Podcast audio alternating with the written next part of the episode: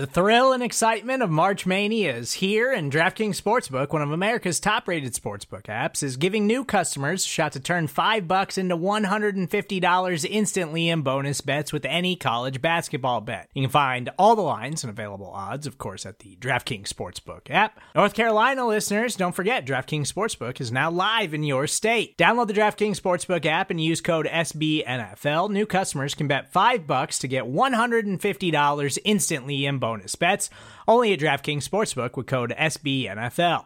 The crown is yours. Gambling problem? Call 1 800 Gambler or in West Virginia, visit www.1800Gambler.net. In New York, call 8778 HOPE NY or text HOPE NY. In Connecticut, help is available for problem gambling. Call 888 789 7777 or visit ccpg.org. Please play responsibly on behalf of Boot Hill Casino and Resort 21 Plus, age varies by jurisdiction, void in Ontario. Bonus bets expire 168 hours after issuance. See DKNG.com slash B ball for eligibility, deposit restrictions, terms, and responsible gaming resources. Back again, like we never left. The Lunch Pail Draftcast is on episode. What are we on now, Jacob? Four? Technically four. Uh, I think we might. We're at three. I believe. Wait. I was gonna say, I think I think where it's technically four, but we're listing it as three because we did the, one. the one. First one was on the locker room oh, as a live stream. Yeah. yeah. Okay. And for our, oh, I guess I would say not so loyal listeners just yet, we have a special guest, um, buddy of mine. We he was at uh over the cap for a while. Now he's with Pro Football Focus. We got Brad Spielberger the big fella on. How's it going, Brad? It's going great. I'm I'm honored to be the uh, the inaugural guest of, of the pod. I appreciate it, and uh, we're one week away, folks. One week away from the draft. I think draft mania has never been as big as it is now. So I'm even even I maybe you guys agree. I'm almost I'm not I'm not sick of it. I still love it, but I'm almost getting to the point where I'm like, can Thursday please happen tomorrow? Yeah. That's exactly where I'm at. And especially given that the three of us here have a rooting interest, we don't t- t- tend to hide it. Go follow Brad's timeline, go follow Jacob's work, go follow my podcast or my tweets. We're all Bears fans. It's not a secret here. And no one truly trusts Ryan Pace to be picking at 20 until 20 is on the board. The Bears are on there and this says the pick is in because I think we all have an idea that they are going to do everything in their power to go get uh, a pit, a trade to go pick higher and get a quarterback. Which the ultimate fear is what the top four guys go within like the first six picks, and you're left trading up to number eight with Carolina, and you take Mac Jones. But that's not why you guys tuned in today. You know, we spent the first couple episodes really go, going over what some would call the trench warriors. I call them the big uglies, whatever you want to call them. The fatties up front because fat lives matter and you build from the inside out, right, Brad? You build the teams inside out. Well, today we're going out wide. We're talking about DBs, we're talking about wide receivers. And I don't know about you guys, but last year seemed really deep in outside receiver talent. This year, I think you're kind of looking more at versatile inside, kind of shifty guys for the wide receivers. So I guess the easy question is to just off rip, who is the best receiver? Who's your wide receiver one, as it were, in this class? Brad, you want to kick us off?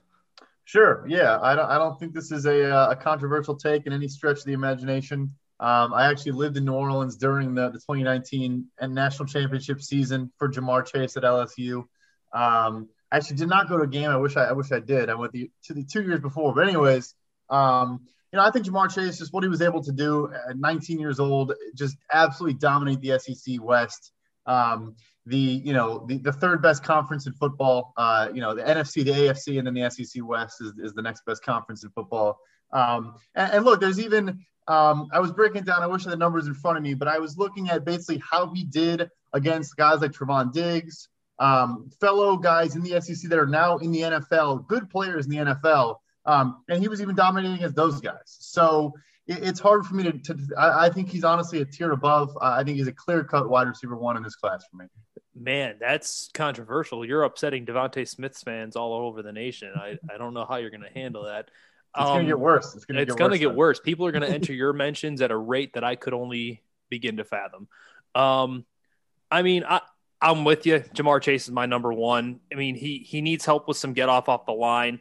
He does he does need to polish up some route stuff. He's not the most quote unquote explosive uh, on the first step out of the out of his breaks, but he is big, strong, physical, and it's become the in vogue comp. But it's kind of it's really the only guy you see when you watch him. It's almost like some incarnation thereof of like Anquan Boldin meets Dez Bryant, and that's who I see. These big, strong, physical guys. And personally, a guy I really when I watch him, and the reason I invoke Anquan Boldin is because at the end of his career, he was Fat Quan. He had lost a lot of his his luster and his ability to separate, and he won just off of sheer heart and muscle, his ability to just win with strength. And that's kind of what Ja'Marr Chase does. He does not play to that four four five or whatever he tested. He is he's a four five guy, and that's okay. And there's nothing wrong with that. Jacob, what about you? I don't know if you have Ja'Marr as your number one, but I, I am curious to hear. Okay, so I have a bit of a confession to make. I had DeVonta Smith as my wide receiver one for quite some time. Uh oh. And at the time I released my draft guide, I put DeVonta Smith as my number one receiver. But I've been thinking it over, and I'm going to be honest, my gut just doesn't feel great about that. and I have all three receivers uh, Ja'Marr Chase, Jaylen Waddle, DeVonta Smith, what have you all of them have very similar grades for me and they're very close mm-hmm. on my board. But I went through and I moved Ja'Marr Chase to number one. I finally bit the bullet. And I, I still have DeVonta Smith as a very close number two, simply because I think he's the best route runner. You're a coward. You, you don't sorry. stick to your guns, coward. Just I'm whatever. Sorry. It's fine. It's you know you now you got to go rewrite your entire 400 player draft guide and apologize to everyone in NFL draft Twitter land. That's what you have to do. I do. and I've been such a proponent of DeVonta Smith for quite some time, and I recognize he gets a lot of crap. And you're like, I get it. He's super skinny. He's not the biggest guy out there. I still think he's an incredible talent. I think he's the best route runner in this class. I think he's a very good athlete. Uh, and he plays a lot stronger than his build indicates. But I here's the thing. There's a difference between like my mathematical grade on him and just my gut because I'm going to be honest, Chase and Smith have the exact same grade for me. Is it more of an upside play then as to why one replaced the other? Yeah, more so the physical that. physical uh, upside. Yeah. All right. Yeah. So I'm going to kind of just segue this. DeVonta Smith is the Heisman Trophy winner. He's the first wide receiver to win it and God, I don't know. like who was the last wide receiver to win a Heisman Trophy? I'd have to look that up, but I'm not going to take time to look it up. Someone else, if they got the time, go ahead. But someone in the '90s, right? I know Charles Woodson's like the last non-offensive player. That's Desmond Howard, I guess, but he was kind of just like a weapon. But a weapon, yeah. Okay, there. so there, Brad, Brad gives us Desmond Howard, but I'm a little controversial. I actually have DeVonta Smith all the way down at wide receiver four, Ooh. and that upsets people. And it's not an indictment on him. It's more that I think that there's just better players with more upside. And mind you, I say this, he's wide receiver four, but still a top 20 talent in this draft. Does that make sense? Like, it's just a good receiver class. And you're now comparing him to, I think his numbers were inflated and his production was inflated because he was missing Jaylen Waddle and Jaylen Waddle might be the biggest quote unquote game breaker in this class of a dude when he's running, everyone else looks like they're in slow motion because he he's just that fast. Like it was kind of like he's a better version of Henry Ruggs, and Henry Ruggs went what like 16th or 17th or something like that 12. to Las Vegas. 12. So there you go. Went higher than I even remember. So I have Jaylen Waddle as wide receiver two, and wide receiver three. I actually have Rashod Bateman from Minnesota.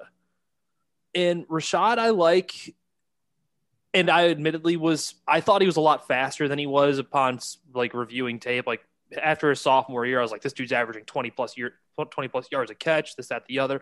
He's got good releases. He can play inside, outside. He he's got a lot of tools in terms of what he can do as a wide receiver. I think he's a really crisp route runner, especially in the middle of the field and being able to sell his movements and get himself free. But he he doesn't play as fast as that yards per catch rate would indicate. But I think even he offers a little more physical upside than someone like DeVonta Smith when you're looking at him and you're just kind of like, you're so tiny and you're so small, but you're really good at football. The issue I come into, like, he's sub 170. How many sub 170 pound wide receivers are there in the NFL that have been productive for long stretches of time? And I struggle to come up with even one. Like, I don't know how you feel about that, Brad, because I see you nodding along a little bit, but I just kind of want to get your thoughts on where that stands. Well, no, I'm proud of you because I was I thought uh, I was going to be breaking away as he's not my wide receiver two either. It's Jaylen Waddle. Um, I'm also a Waddle guy. I think the upside there. I know upside's a, buzzword call, and whatnot, but, but, I think he, he has so much. Yeah, he has just game breaking ability that none of the other guys have. Um, thing with Smith too is I think it's kind of starting to annoy me at this point when everyone the the size, obviously, part of the size concerns are, of course, durability. My thing with the size concern is that yes, he's a phenomenal route, route runner. Yes, his releases are great and all of that, but a guy playing off coverage on DeVonta Smith in the NFL is not afraid about getting beat over the top because he's not that fast. And if they get hands, if you get hands on him, like you can probably control him. So I, I just think that yes, he's still going to get over. He's still going to be very good, but he, he's a Z to me. He's not an X wide receiver. Nope. Um, I, I just don't really see it. Um, Bateman's, a, I respect the Bateman call too. I, I have him above Rashod Bateman, but I, I do respect that call. I, I mean, we all have our guys. We'll get to my. It's not a secret anymore, but we'll get to my true favorite dude in the class in a little bit. But Jacob, go ahead. Yeah, so I'm loving this Rashod Bateman talk. Uh, I'm a really big fan of his. Uh, have been for since the first time I watched him. God, I don't, I don't even remember when exactly that was, but it's been a while. Uh, I'm just a big fan of the way that he moves. Like he's not the most explosive guy out there. He's not going to be the fastest receiver in this class, but he's so fluid and just his footwork uh in his releases whether he's going up against press, whether he's eating up uh that space against off man or he's, you know, utilizing out in the slot, what have you. He's dang good. And he's not he's necessarily real good he's not necessarily as fast as he is fluid.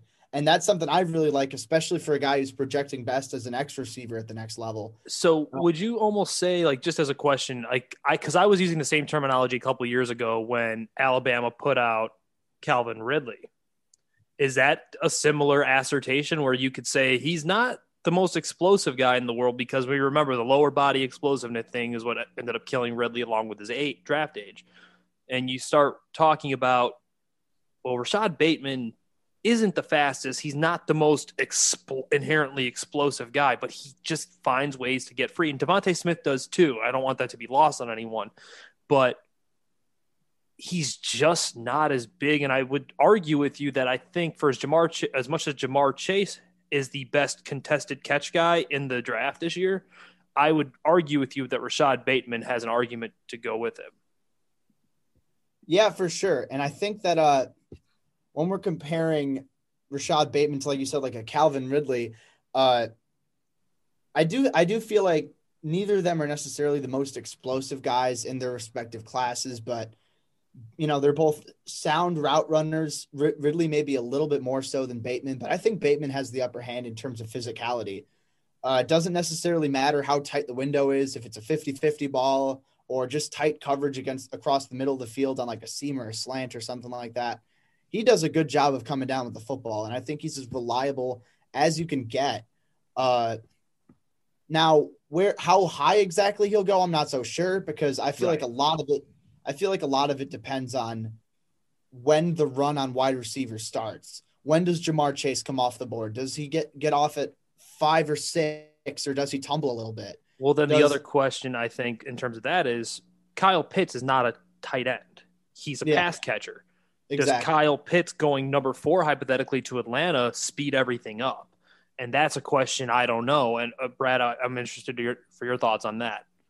It's a great question. Uh, I think that there is a decent likelihood that that Pitts does end up going four. Um, it's tough though. I think there's also it's going to be tough for Atlanta. Um, and, you know, I, I could see a scenario where they just go ahead and take a quarterback, but as many people have pointed out, which which makes me happy, um, that that Matt Ryan restructure makes it very difficult to justify.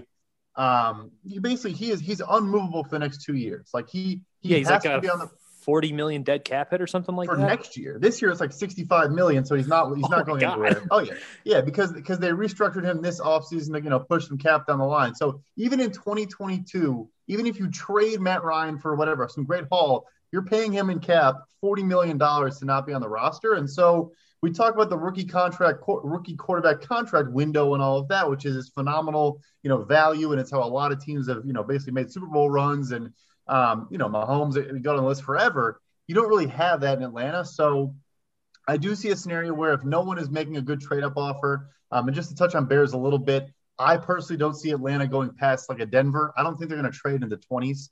Um, four to 20 is just too big of a drop. I just don't think they'd do it. Um, most analysts say this class has 13 to 16 good play, you know, like premier players in it. Um, so I'd say Atlanta's floor is probably New England at 15. Um, but anyways, long story short, I do think it's possible. Um, and then I also I think Chase to uh, to the Bengals at five. It just seems like a lock to me at this point.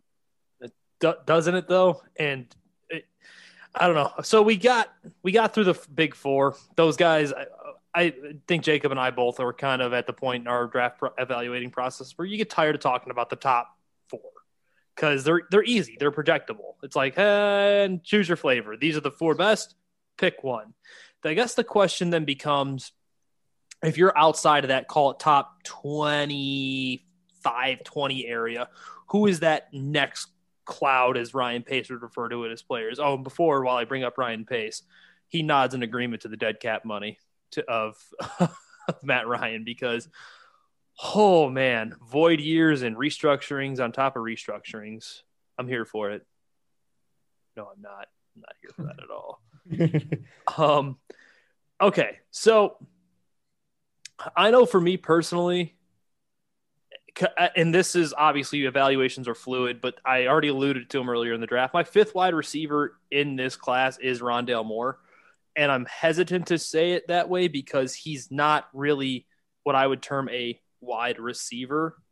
He's kind of in the same vein as what I was terming Curtis Samuel coming out of Ohio State a couple years ago.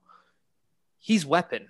Just give him the damn ball line him up inside, outside, in the backfield, punt return, kick return. I don't need him getting a ton of touches. Like, don't treat him like the Bears were doing Cordarrelle Patterson last year, where you're just handing in the ball 10 times a game. He doesn't need to do that. Just give him the ball seven times a game in some fashion and just let him work. Now, again, if I'm making the argument about his weight for Devonta Smith, I do have to do the same for uh, Moore in his height, all things being equal he measured in at five foot seven and some change at his pro day. How many five foot seven wide receivers in in quotations are there in the NFL? I don't think there's one. Like I'd have to go look for it, but I really don't believe there is one that I can think of who's been productive off the top of my head. And while Moore does a lot, he's he's only got one release. He's got his speed release, and that's it. That's all he needs because he's so damn fast but he's got a speed release. He's so twitchy and just all over the place with his speed. He's got stop start. He's unbelievable. He's my favorite offensive player to watch in this class. But he's limited, and I worry about that frame holding up because he's already had soft tissue injuries. And I'm just wondering where my love ends and the realism of him begins with people who watch him that aren't me. Because I'll I'll sit here and stay. If the Bears took him at 20, I'd be like, yeah, cool, I'm fine with it just because I like him and the dynamic he brings. So feel free to jump in. Yeah. Uh, so with Rondale, I have him as my wide receiver five as well. And the size and the durability concerns are there. I, I think that that's going to knock him out around one for me. Uh, and it sucks because when he's on the field, he's so much fun to watch. I mean, there are very, that's putting it lightly. There, I honestly don't think there's a receiver who's as good after the catch as he is with the ball in his hands, whether it's, you know, end around jet sweeps or sc- bubble screens or whatnot. You get the ball in his hands, you give him some space to work with, he's going to make some plays. Uh, and that's what makes him so fun. And I think that he's still developing as a route runner for sure, but I do think he's a little bit more sharp coming out of his breaks than someone like a Kadarius Toney, which you know is interesting because they're both pretty shifty guys after the catch, but I think Rondale's just maybe a little bit crisper in his cuts and faster. Uh, yeah, and but that's either here. I've got an axe to grind with Kadarius Toney, but Brad's got this look on his face of you're an idiot, and I'm curious. No, I, I'm, no, I trust me. I would never argue that I know more than you guys in any stretch of the imagination in this in this uh, area whatsoever. But uh, he's definitely. I hope I don't get kicked off the podcast. He's definitely not my wide receiver five. well, um, ending the call. Pro- We're done. If I had, I don't, I don't actually have a list, but if I did, I think he'd probably come in at like eight. Um, That's fair. My wide receiver five is, is Terrace Marshall. Um, I know that there, there that there was medical concerns that came out this past week, um, but for me, inside outside, you know, guy that can win inside outside. Um, you mentioned Rashod Bateman coming in short, you know, about six six feet and a half inch. He was supposed to be 6 Mm-hmm. Uh, Marshall was the opposite. He's like a full six three. Um, you know, good size on him. And, and, I just think you know this is you know kind of looking at the data. Um, I mean, he, he was played played on the outside in their ch- national championship year. Um, you know, was very good, dominant deep ball guy. But that's not that's not his game um, entirely. And then he was in the slot this year, kind of in the Justin Jefferson role. Um, and it was again was dominant before he opted out, kind of you know towards the end of the season. So um, he's a choice for me there, but I think it is it comes down to at this point we're getting into like stylistically. Um, I flavors and what you enjoy enjoy watching. I mean, and that's what the one thing we were talking about. You said inside outside, and I made the comment as we started the show. We do have a lot of these guys that tend to be inside outside, but tend to elevate more in the slot. Now, I'm going to pass it over to Jacob because a guy that just popped into my mind when you say inside outside, he's what I would term like a wide receiver robot because he's got a brother in the NFL who plays in Green Bay and Brian Goostin. He's got a younger brother, I believe, going to college, and he's at USC himself coming out this year, and that's Amon-Ra St. Brown. I've got my own thoughts on him, and I've I admit we're at the time of paralysis by overanalysis type of year with it time of year with him. I'm not the biggest fan, but I do know Jacob has some pretty strong thoughts on him, and I'm curious as to what he has to say on Mr. St. Brown. Yeah, so I have Amon-Ra St. Brown as my wide receiver eight right now. Out of your uh, damn fool I- mind.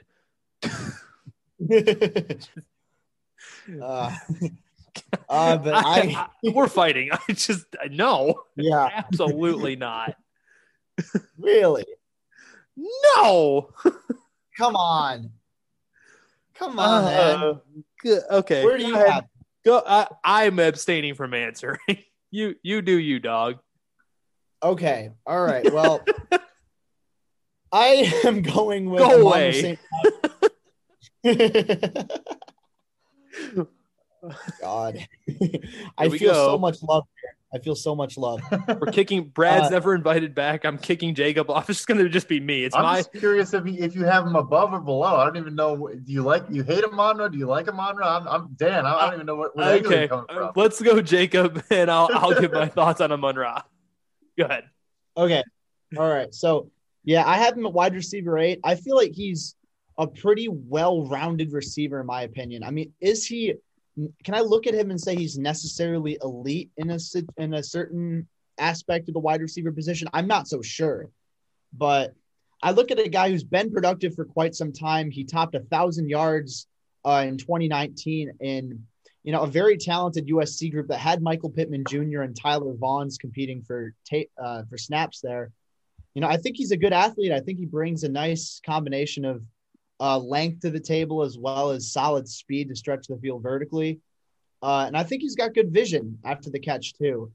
And he's shown some pretty good, uh, maybe not great physicality, but I do think he's not necessarily weak, I guess.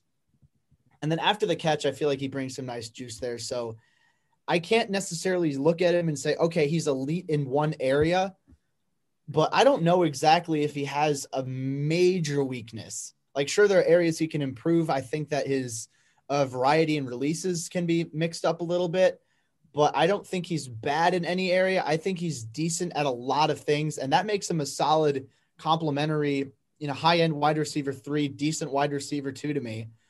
Uh, Yeah. Yeah. And- so I mean, I I take him around round three. That's the grade I have him on him right now. Uh, Man, I'm about to interested in sound like hearing. a jerk. I'm I'm interested in hearing what you have to say. I'm Okay. really interested. 'cause You're, Um, you're giving me a lot of crap for this, so I'm. I am, looking and I, and I probably deserve every amount of crap for when I crap on him and he becomes like a great wide receiver in the NFL because that's what happens to me. I go hard on a guy that I don't like and he ends up being great, and I go hard on a guy like Rondale Moore that I really like and he's going to be out of the league in four years because you know logic. Hey, Um, I, I bit really hard on Carlos Henderson back in 2017. He was Oh. a third rounder with the Oh, Broncos. God. I was I was such a big fan of his. I loved watching him go after the catch. Didn't play it down in the NFL. So I have Amon Ra Ra St. Brown as wide receiver twelve. Um, Okay. Okay. yeah, All and. right. All right, we're gonna just give you the quick rundown. I got Marshall six, uh, Toney's eight, Nico Collins nine. I actually have him behind the likes of Tylan Wallace and D'Wayne Eskridge as well. Okay. And it's not like I hate Amon Ra, but kind of to your point, where I think he's jack of all trades, master of none when it comes to being a wide receiver, and that's partially because he is from that family where his dad was probably so focused on making him well rounded that he never really excelled at any one thing. I would argue his best trait is his route running, but I just don't see a path in which he's anything more than like a wide receiver three slash four because he doesn't do anything quite special. And there's nothing wrong with that. It's a solid NFL player. I mean, I just I'm left wanting more because it feels like he's he's got physical ability. Not like he's nothing special in terms of his his his God given abilities, as it were. But I just watching him and just like he's fine, and there's nothing wrong with being fine. Like you know he's like let's put it in dating perspective. He's the girl next door. He's fine, but he's not that girl from TV. You know, if that makes sense what I'm getting at. Like I don't It, it's a weird analogy, but I follow. yeah, I'm just like I can't explain it other than like he's he's fine, you know, whatever. No, I hear you. I think like when you're trying to project to the next level as well, like you want something to stick out. Um, I kind I, I kind of agree. I think he's like solid all around, but I guess if you're you're saying like if I already think a guy is solid all around at, at this level, then like am I drafting a Josh Reynolds in the you know in the third round? Like that's not really what I'm shooting for. Uh, I mean, he's a fine player. I don't know why he had to catch a stray there, but like he's just a guy. No, that- when I, when I, I felt think of a guy that's just like average at everything, like that is like a very good wide receiver four, but like I would never want to be more than a wide receiver four. Like I just think of Josh Reynolds. That's just, I guess, a personal thing. yeah, Josh Um, Reynolds just catching sh- straight Yeah, bullets over know, like, here. hey, look, uh, he's a good player. I thought he, you know, the Titans been a nice signing there, but like, you know, what I'm saying, like, you don't expect him to become like, you know, a, like a number two option or even really a probably number So three. I want everyone yeah. to be prepared. He's going to go for like 1,400 yards and six touchdowns this year because I just am not high on him. That's what happens. Um, you know, So I do kind of want to get to a guy I did mention as someone I have ahead of him, and it's not by much. It's literally a spot, and that's D'Wayne Esk- Esk- Eskridge. And I feel like the draft community is getting a little bit carried away with where he's at. So a couple of big red flags for me is I'm call me ageist. I hate older draft prospects. And it's because a lot of times they're already maxed out. They get to the NFL, they've worked their way into this prominent role at a small school, like Anthony Miller catching 15 plus touchdowns each of his final two years at Memphis. I had him as wide receiver two in his draft, and I look real good for that now, don't I? Um, but it's like one of those things like where does the the work ethic end and the actual lack of talent begin because work ethic can only get you so far before you need to take into consideration western michigan does play in the in the mac he is got a he does have a lot of reasons for having to stay in school for as as long as he did. He didn't like produce in a way like where he just couldn't be ignored up until this season. Like it there's just so much going on that I just have questions about and I just need the Steve Smith comparison to stop.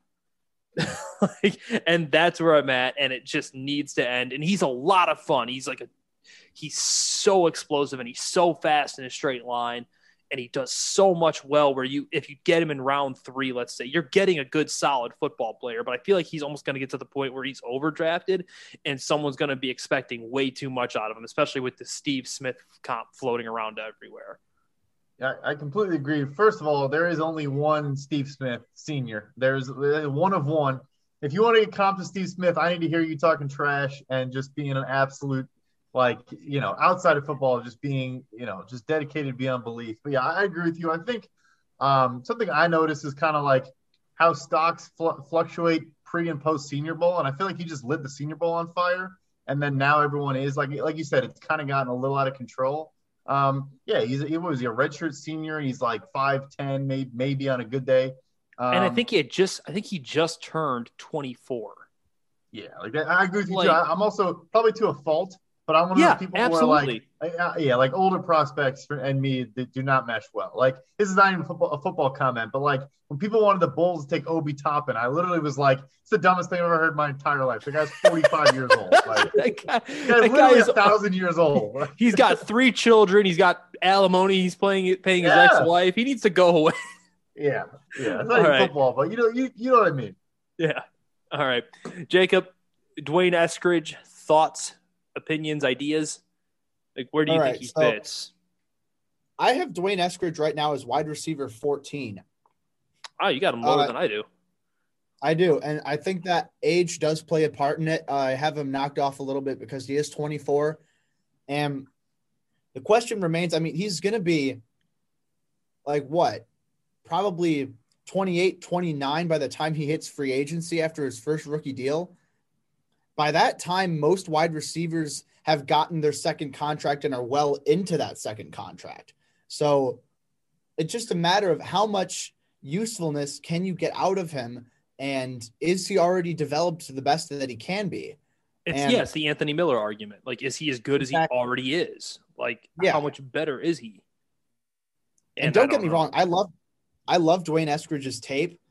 Uh, I I still have him, you know, in that like third round range. I think he's a really talented player, and I honestly wouldn't be mad uh, if a team took him in like the late second, and because I think he's an, a very good athlete on tape, and I love the uh, juice that he brings after the catch. His testing might not have been, you know, up but to what par. What flavor is the juice? Uh, prune. guava. Prune. Guava. Prune. Why? He's old. He's old. I don't know. Jesus Christ okay, moving on from the prune juice. We're um, really just crapping on old people this entire. Just, yeah, we just lost the demographic podcast, of anyone over the age of like thirty-five. um, I don't think we really need to touch on Elijah Moore. He's an awesome slot receiver, and I think that's I think he's almost become a flavor that we've talked about too much, where he's been everywhere. It seems like, especially after he posted that ridiculous three cone video. Um, I do like him, but I don't think much needs to be said unless you guys have some sort of outstanding thought regarding Elijah Mitchell, like from Ole Miss. Like, one, there... of the, one, of the, besides touchdown celebrations ever. But besides, besides that, he's uh, right. I'm a fan for sure, but he's a slot. Yeah, yeah, he's a slot guy, and that's fine. And like I said, there's nothing wrong with that. But it's like we have so many people that we that I kind of want to get to and cover that, and we've only got so much time in a day, right? So I'm curious as to where you two feel Nico Collins should exist in this wide receiver world that we're talking about right now, because the production's not great. The quarterbacking situation was even worse. Shout out to Jim Harbaugh and his ability to find quarterbacks. Um, hey, JJ McCarthy, you heard it here first. JJ McCarthy, freshman coming in to Michigan from Nazareth Academy, in LaGrange, Illinois. I, am aware. Yes. He, is going to be a first round pick in the 2024 NFL draft. You heard it here first. Heard wait, it here first. wait, well, wait till Jim Harbaugh gets his hands on him and ruins him. because That's that clip. Save this clip. Cut this out, Dan, and just send it. to I'm Jacob gonna and cut. I am it. gonna cut this out, but I, I have Nico Collins actually is like a mid second, late second round pick, and maybe I'm out of my mind, but it's like what he did at the Senior Bowl when he finally got a quarterback that wasn't Michigan's, especially in the practices and stuff, and you saw the physical capabilities of him himself. It's like he is raw, but he's not he's not 24. He is a work in progress, but it's like you see the physical tools mixed with if you just get him out of Michigan and let him develop with a real wide receivers coach. Like I think he'd actually be perfect in Pittsburgh because they just develop receivers like it's going out of style, and you know they're about to do it again. Yeah, And no, I mean, I- that's just- I, I think the, the Shea Patterson adjustment um, when, when watching Michigan wide receivers, it's necessary. I mean, I, there was this is actually like a clip yesterday um, from from Nate Tice on Twitter where literally the ball was like it was one of the worst thrown passes I've ever seen in my entire life. Like clean pocket, like probably a I don't know 10, 10 yard like you know over the middle, and he had he was so far behind Nico Collins, I, it, it was insane. Um, yeah, I mean he's, another guy where it's basically it's like it's a flavor thing. I mean he's big. He's probably the, like the biggest um, or one of the you know kind of bigger prospects. Um, I mean, look, I think there's going to be also. I think every year you have to kind of see like what happens in years past, even though this shouldn't be the case. Um, I think Donovan Peoples Jones had like a good year last year in Cleveland. Um, you know, fell to the sixth for some some non-football reasons as well as football reasons, but you know, I, I, think Nico Collins probably goes third, maybe fourth, and I think he'd be a, like he could become a really good value, um, you know, in, in, in, those middle rounds. And I'll admit I am much higher on him than most because I I'm a person I'm a personal trainer by trade. I got a degree in exercise science. Like I'm I'm some I sometimes fall way too in love with the physical trait, but when you watch him and you if you were to design a receiver in a lab and what they should look like, Nico Collins looks like that. He's got to be pushing 220. He's probably every bit of six foot four. And you're just like, it's hard when you're evaluating receivers that play with bum ass quarterbacks because you're like, you're trying to figure out what's good and what's bad on their end. And I feel like he's that weird in between where you're like, yeah, he's got issues, but he was also having Shea Patterson throw him the football. And I, I don't even who was Michigan's quarterback this year because Shea Patterson's been a pro for a year. But Nico like, didn't play this year. He opted out, right? Yeah. Well, he, yes. Yeah, I think you're right. So it was was it Dylan McCaffrey or he transferred at some point? I I, I couldn't even tell I, you. I couldn't tell you. So yeah. that's I think it was Dylan McCaffrey at one point. I don't know who it was from that point on though. Uh, the footballing McCaffrey clan. Um, yeah, I mean, I, I just really like him, and I wanted to hear other thoughts on him because I understand my evaluation of him is purely based on the fact that there's upside needed, and and it's it's just impossible for me to ignore that dude's physical prowess. Yeah, so with Nico Collins, again, I'm not so sure. Like we've been saying, when the qu- bad quarterbacking stops and when the issues with him begin, uh, but there's no denying he had an incredible Senior Bowl. Uh, he measured in really well, like 6'4, 215. I mean, he's built and he has like a huge catch radius and everything. I'm I'm looking right now on playerprofiler.com. He has a 94th percentile catch radius, which to me is that's Looney Tunes.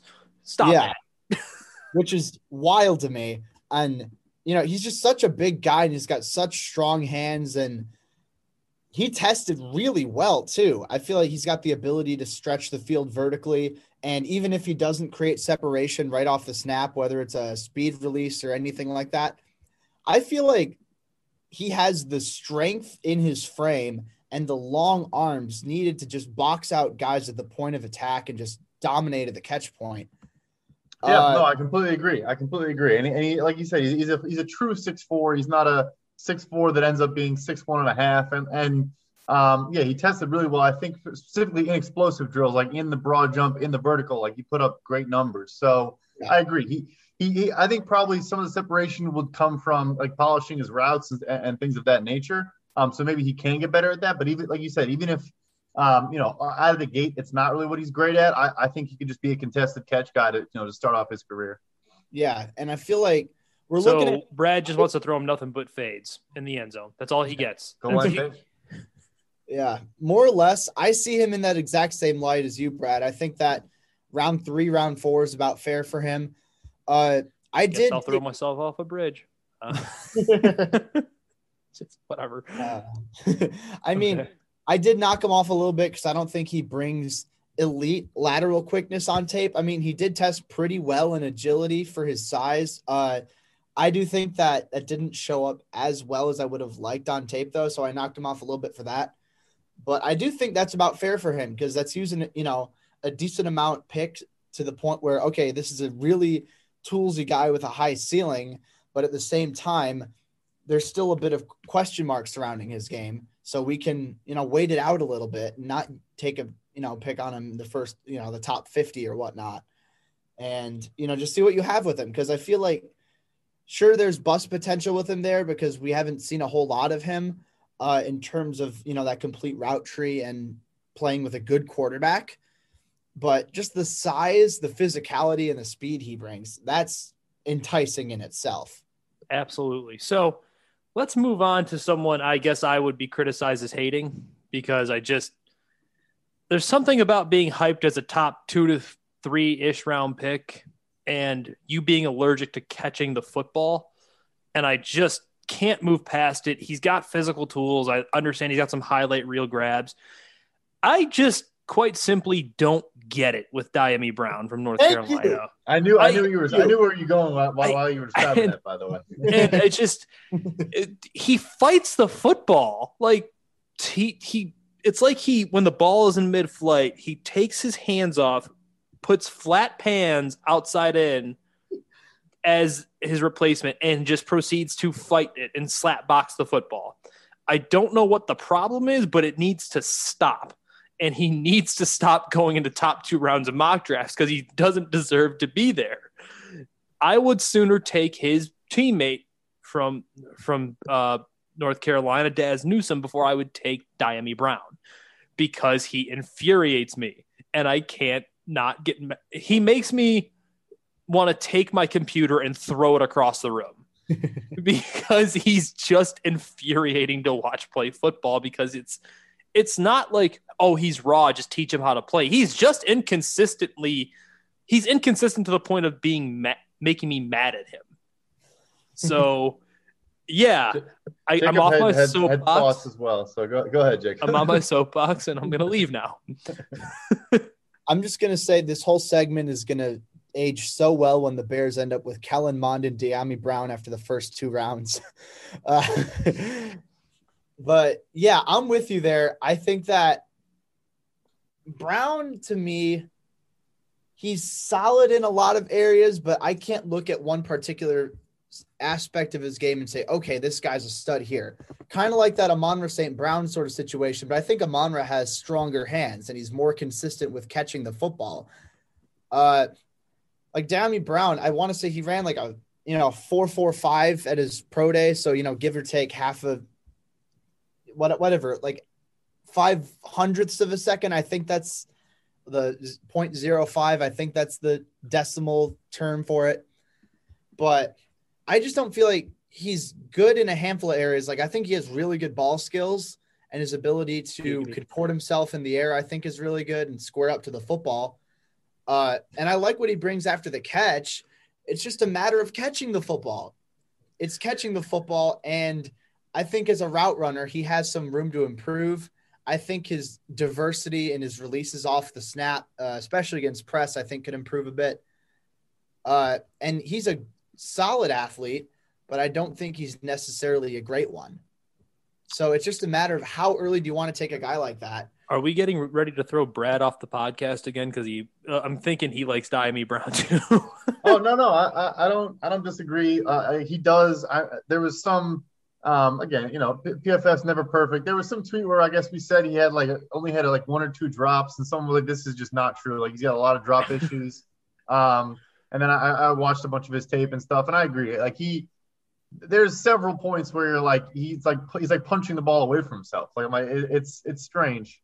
Uh, I do think I don't know. I, I think it's the intriguing thing there is that like downfield he, he just like he, he wins a lot. Um, but I think part of that as well is, is that Sam Howell, obviously the quarterback, is, you know one of the one of the top prospects in that class. So um, I, I too know, like I, Mitch I would, Trubisky 2.0. Um, I probably hated what? Yeah, legendary legendary UNC quarterback.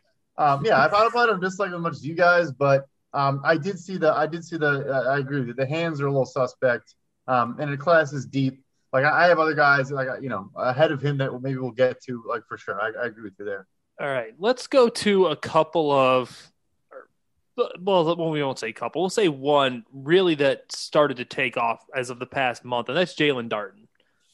Um, I don't think I can recall a receiver rising like Darnell Mooney kind of got its own little hive going last year, but it wasn't this where Jaelon Darden is like gone from late round draftable and a fun prospect to if he's not gone by round four, the whole NFL is making a mistake. And it's crazy. I admittedly have only watched a handful of games, so I really don't feel too terribly comfortable commenting too much on him because I was late to the party on him. I'm not going to sit here and say otherwise.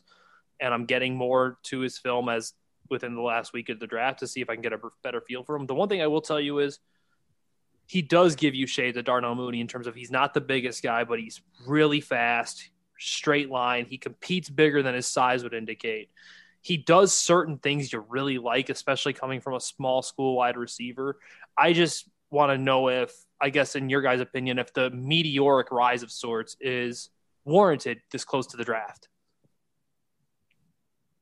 Go, go Jacob. You obviously celebrated, so go ahead. I have some thoughts yeah. too, but you, you were excited. Oh man, I I am a big Jaelon Darden guy. I see. Here's the thing.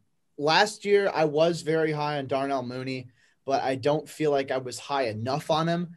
I was scared off by the size uh, and said, okay, you know, here's a smaller guy from a group of five school. Even though he's fast, even though he's sound as a route runner, even though he's elusive after the catch, I got too worried about his small school status and his uh, just general frame. And Darnell Mooney looked really good. Maybe this is reactionary on my part. I don't know. We'll see what happens down the line. Uh, but this is a bet that I'm willing to take on Jaelon Darden. I you guys are gonna probably laugh at me. I have Jaelon Darden as wide receiver ten. You're out of your damn fool mind. but that's okay. We all have our quirks. That's fine. We all have got our weird guys that we can't let go of. Shout out to Brock Purdy. But um, you know, is what it is. Like I said, I don't feel comfortable really commenting much more on what I said on basically like I don't want to get too nuanced with him because I just haven't watched more than like two games and I don't think that's a fair critique. So um, Brad, go ahead. Yeah, I mean, I, I, had to pull up. So he don't don't feel crazy at all, Jacob. Um, you know, Mike Renner has him as wide receiver eleven. I had to I had to pull up Mike's analysis because Mike is Mike is in love with him, oh. um, and and has been for a long time. He might be why this kind of this late meteoric rise is happening. He's been raving about him for like months at this point. Um, I went back and watched. A, I also watched a ton, but I did watch a few games. Um, he, he breaks tackles like crazy. Like I just I love guys that can break tackles in the open field. Um, and he's so slippery. Like, and, and Mooney was that last year too. Like Mooney was shaking and baking guys all over the field. Um, and I see a lot of that with Darden as well. But yeah, so he, he's his wide receiver 11. Um, I, again, I, again, at this point, I don't have, I don't have a list. I'm not going to make up a number, but um, I was super impressed when I watched him, no question. Um, and I think I, you know, I could see him in, in the in the in the third round. Absolutely. And we're gonna I'm, I'm always one to kind of po- poke fun at myself. If you listen to the first episodes, as I'm sure some of you guys did, I was big fan, like Hive member number one of James Hudson from University of Cincinnati at offensive tackle, and proceeded to have my parade completely rained on when he tested like complete doo doo trash butter. And um, we have another guy that I I do have a bias towards Louisville football players. I'm a Louisville fan, but sometimes that plays into some things when, for instance, I'm an SIU grad. I was on Jeremy Chinn before everybody. And then he proceeded to blow up his pro day and pretend like people didn't exist in the FCS world. And that's Tutu Atwell. And oh boy, I knew he was small. I didn't know he was sub 150. And that's not just bad, that's horrible in my in my best Northeast accent, horrible. Am I doing that right, Brad? You're you're in the Northeast. Horrible. um, but to kind of give you a quick synopsis, Tutu Atwell's kind of more of an inside re- receiver, not the best route runner. Completely wins off the fact that he is unbelievably fast.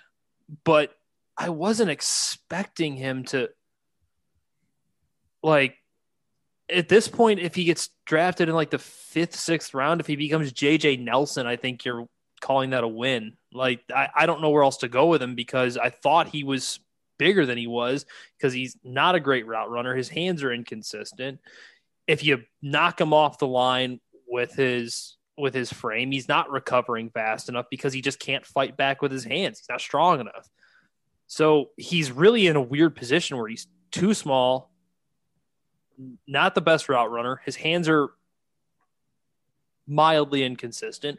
He just doesn't do enough to warrant taking more more past in like round five, and that kills me because I actually think if he were just a little bigger, you could you could argue him being in three or four, and that so another parade of Dan's rained on completely, and I think just like a quick note just on like that. Like I think folks sometimes get um, they think people make too much of a deal out of like the height and weight and all and the testing numbers and all that stuff.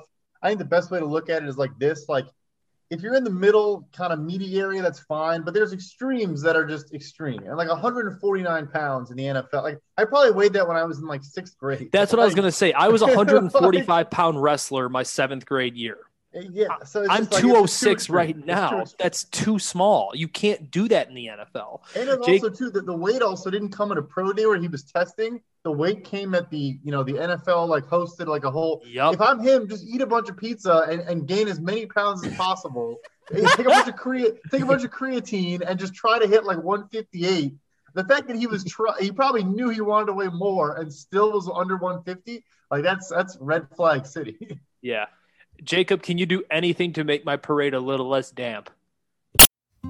Support for this show comes from Sylvan Learning. As a parent, you want your child to have every opportunity, but giving them the tools they need to tackle every challenge, that takes a team. Now more than ever, educational support tailored exactly to what your child needs can make all the difference. That's why parents have trusted Sylvan Learning for 45 years as the ultimate teammate in their child's educational journey, instilling in them a love for learning and a passion for reaching the next level. And Sylvan's Insight Assessment can identify gaps in learning and areas that could be of concern for your child. It's a 360 degree view into your child's learning that you can't find anywhere else and helps ensure that your child didn't miss something in school that might put them at a disadvantage in the future.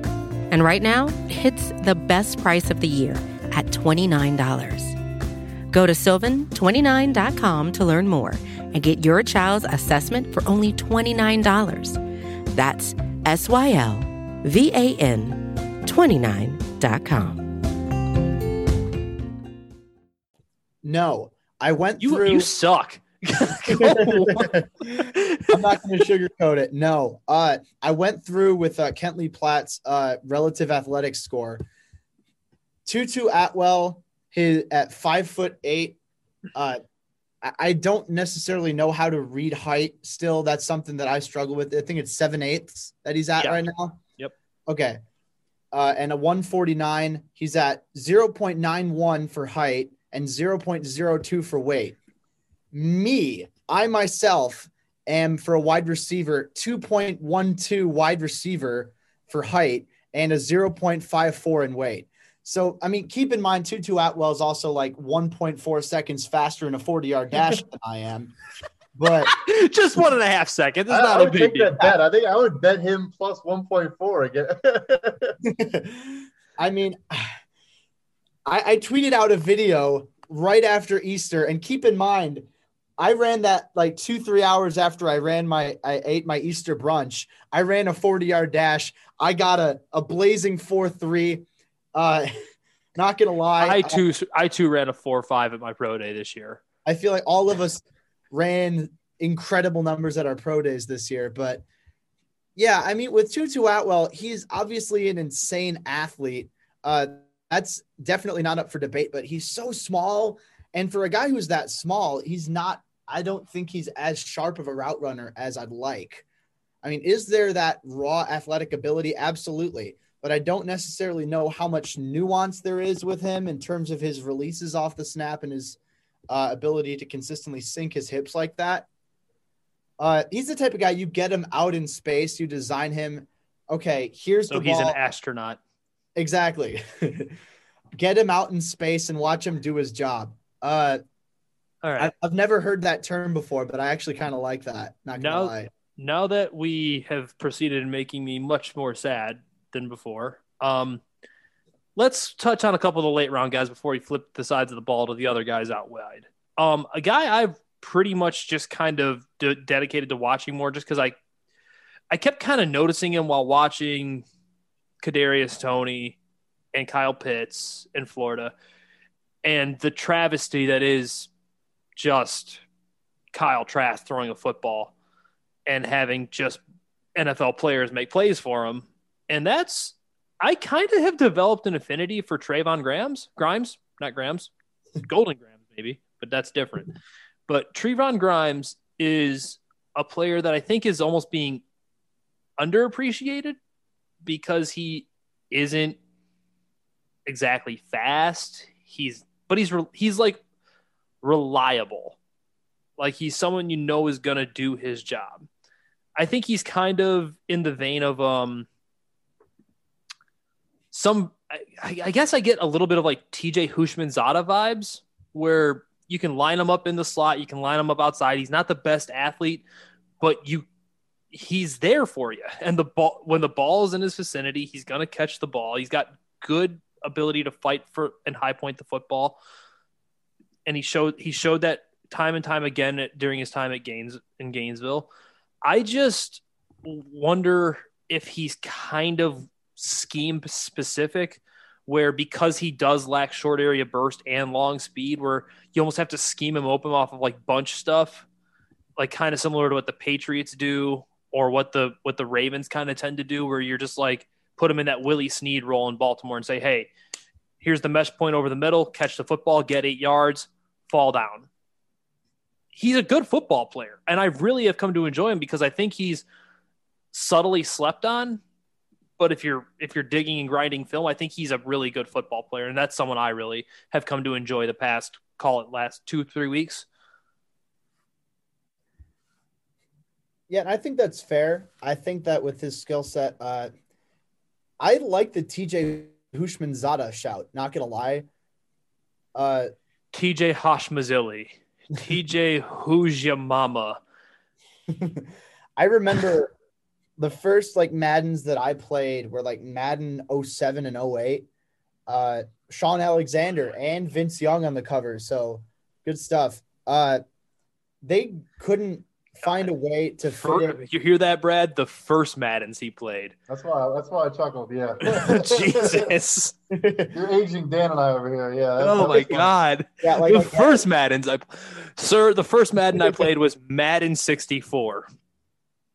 You you have proceeded to make me feel way too old here. Okay. so that stands for 1964. I'm guessing then. Um That's correct. Correct. Okay. Well, I'm I'm gonna go I'm gonna mute and cry myself to sleep tonight. okay. uh, but yeah, uh, I don't remember what I was getting at, but that's right. Uh, they couldn't fit TJ Houshmandzadeh's name on the jersey because they didn't have enough uh, characters on it because his name was so long. But Amazing. yeah, uh, those were the days. I was, I was five years old when Madden 07 came out. Oh, Oh my oh my God. Yeah. Okay, Brad, uh, that's enough from Jacob. What are Yeah, you? we're just moving you- on. We're just Do you have moving any on. Yeah, Trevon I mean- Grimes thoughts before we move yeah, on? so like SEC East football is, my football that I, I watch a ton of. So like I, I do know who you're talking about. Like I, I have seen him play, but I'd be lying if I said I watched any sort of film where I was focusing on his, on his production. Um, Fair enough. so, so yeah, I I don't want to make anything. I will say just just in the same vein, kind of. Um, this is a, a shout out to uh, uh, EJ. Told me to when, when watching USC and watching Amon-Ra, he told me to check out Tyler Vaughns. I think kind of in a similar boat.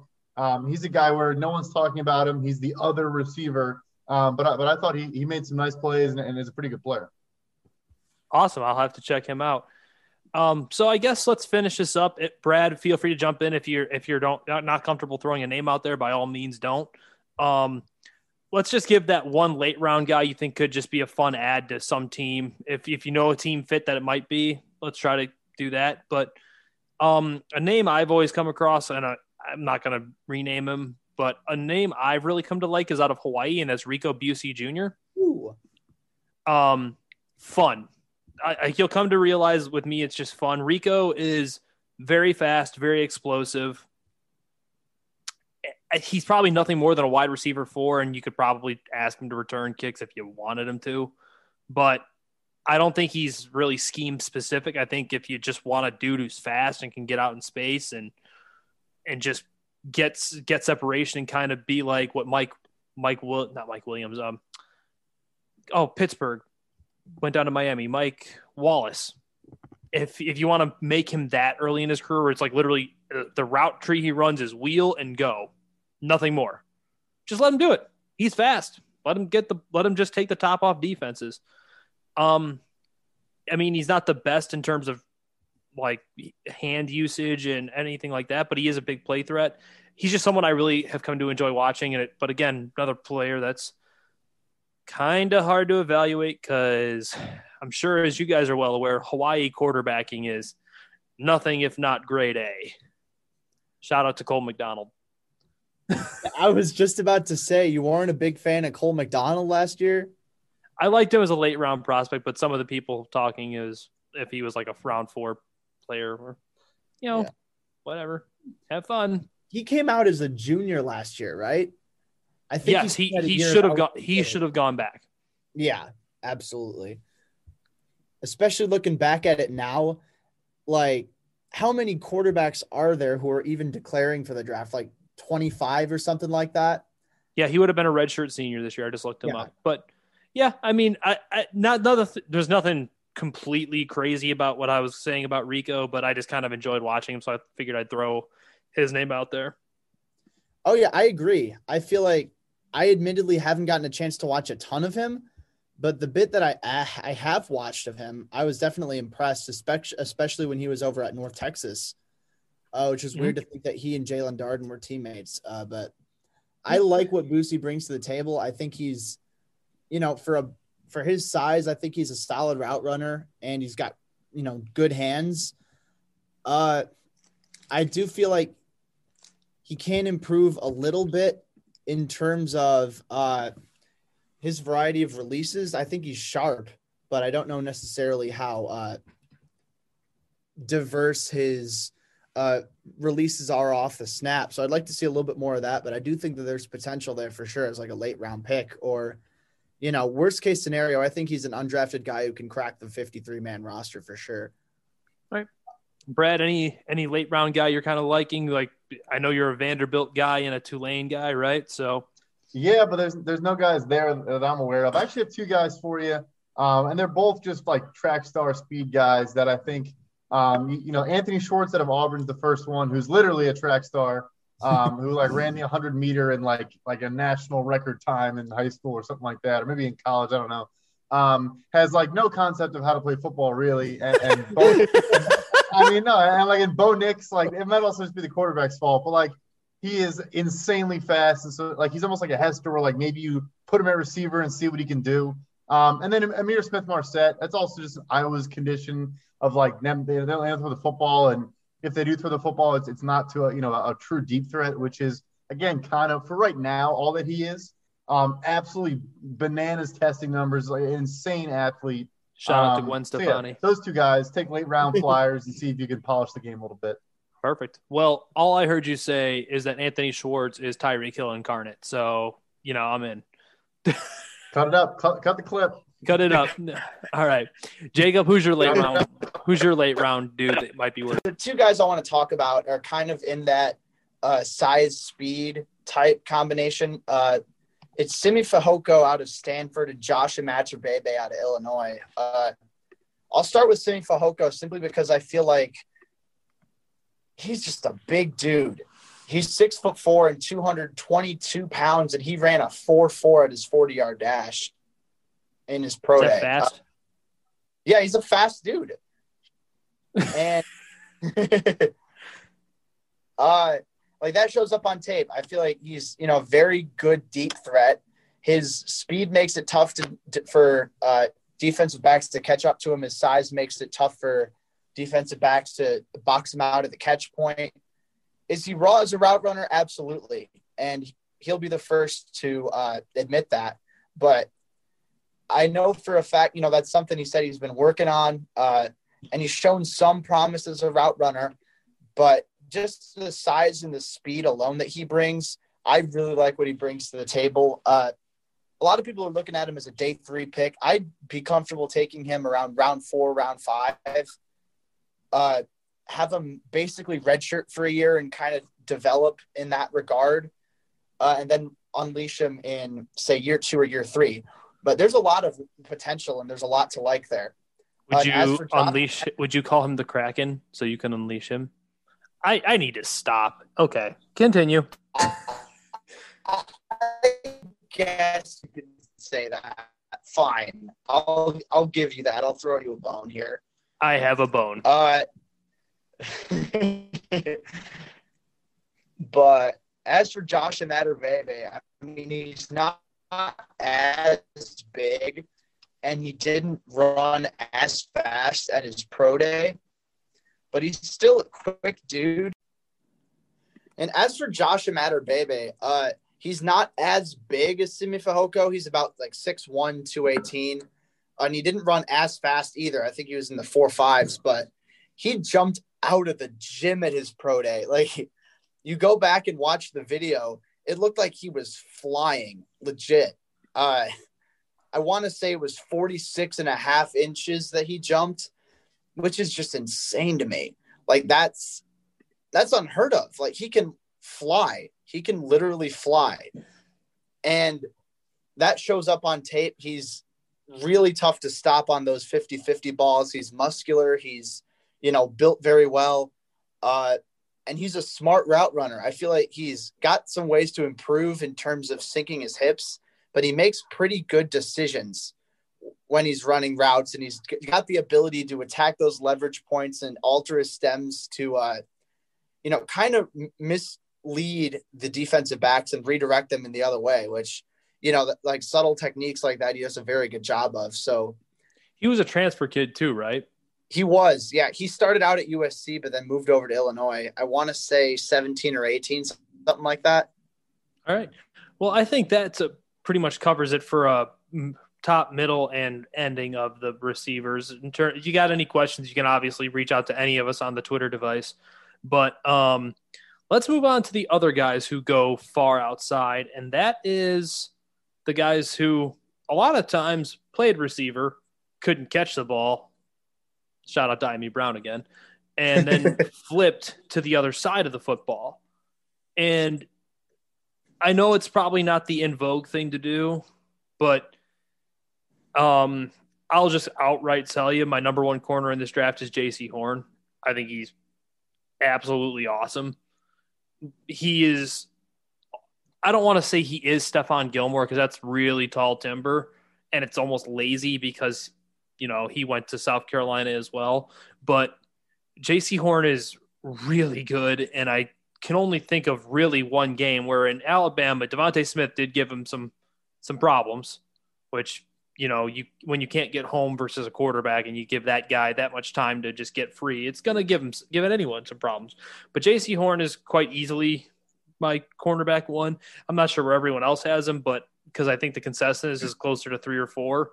But I just really like what I've seen from Jaycee Horn, and I just know the the analytics even back him as like no one really did much against him. He's just a blanket. You want your number one receiver covered, Jaycee Horn is there for you.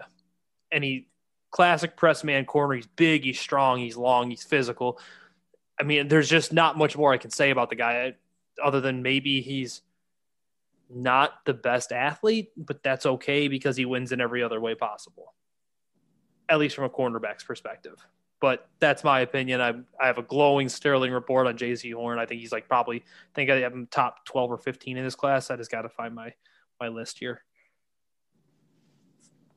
Um, yeah. So, go ahead. Yeah, yeah. So with Jaycee Horn, I mean, I feel like like I have Patrick Surtain at first as my CB one. Really? I do. Okay. Yeah. Uh, I have him as my CB one. Uh, J. See, here's the thing, and this isn't me crapping on the guy. I just really like other corners in this class as well. I still have a high grade on Jaycee Horn and think he should go round one, but I have Jaycee Horn as my corner four. Just gonna throw myself off a bridge again. That's I'm okay. sorry. I'm sorry, man. I'm sorry. I'm not. I, You're I not sorry. I'm It's not- fine. Yeah. I You- respect it. I respect it. Go, go ahead. Go ahead. Yeah. I, I mean, I'm here for you. Go ahead. I mean, we're not friends anymore. It's fine. I don't. I don't oh God. Well, losing your trust and friendship aside, uh, I feel like Jaycee Horn is a good player. Uh, and you know, that's not to knock him at all for having him at corner four. Uh, I love the way he plays the game. I feel like he's physical, he's intelligent, uh, he's a good athlete. You know, he plays a physical brand of football. And I love going back and watching that Auburn game, him against Seth Williams. Uh, it was a clinic, and like Seth Williams had his fair share of good catches against Jaycee Horn. Uh, but Jaycee Horn was also able to lock him down and just demolish him on other reps too. It was a really fun, well fought battle, and I think that Jaycee Horn more than uh, held his own. The two other guys I have at two and three, I have Caleb Farley at two and Greg Newsome at three. And so, to touch on Newsome, I'm a big per. If you really have a problem with soft tissue injuries, I just those aren't something that go away. That's an inherent thing within your body. Now it can be fixed, but it's just harder to overcome. It's like it's kind of the same way I felt about um, the wide receiver uh, Will Fuller coming out of Notre Dame, where it's like he's awesome for the 75% of the time you get him, but if you're a lock to miss four games every year, I have a problem. I mean, there's he's not he's not by any means a bad football player. But and he he was on a very productive Big 10 defense in Northwestern, but Newsome just the the injury thing scares the absolute bejesus out of me because I think his tape actually plays up to that of a level of of Patrick Surtain even. But that's just my I mean, evaluation. Farley obviously has those question marks too. I mean, to Mhm. to opt out of the season and still need back surgery, I think is is a little scary. Um, I, I know I'm sure he'll still end up in the first as well, but I- I, I think like all the mock drafts that had him top ten and had him going to Denver or had him going to Dallas, like I'd be surprised if he goes. I think Arizona maybe at 16, probably the first spot where I think he could go. Um, but I, I'd be surprised if he goes before that because to not play and still need back surgery, the same back, the same back you already had operated on, uh, is a little scary. I also I have Jaycee Horn as my second second corner uh, behind Surtain, but I respect the I respect the four. Like I said before, SEC East as an, as an SEC East guy, like um, you know, I'm never going to pretend that I know a lot and watch a ton of tape on everybody, um, but I do watch a lot of SEC East, which probably makes my takes a little bit strongly positive and strongly negative. Um, he's just so physical that at times it's almost to a fault. Um, you know, I, I worry about some penalty issues and stuff early on in his career. I'm sure he could polish it out. Um, but yeah, obviously, you know, the best press man corner in this class, no question about it. Um, and, and he's, his testing numbers again were, were absolutely insane. But I I think Surtain is just like just polished, can can do it all, um, and, is just uh, it's so fluid. It just every time I watch the guy, it's it's like poetry in motion. Um, but they're Right. both very, very, very good players. Yeah. Um. And the one thing, as we touch on Surtain, uh, Jacob is going to feel young again, but his dad was awesome. Patrick Surtain Sr. was a bitch of a player and was awesome at his job. Hey, I think Joe, he was like a- Joe Horn was no slouch either. But yeah, uh, Joe, different position. I'm, different I'm speaking, and and there's if there's two things that I'm a big subscriber in when it comes to evaluating and understanding why a kid is the way he is.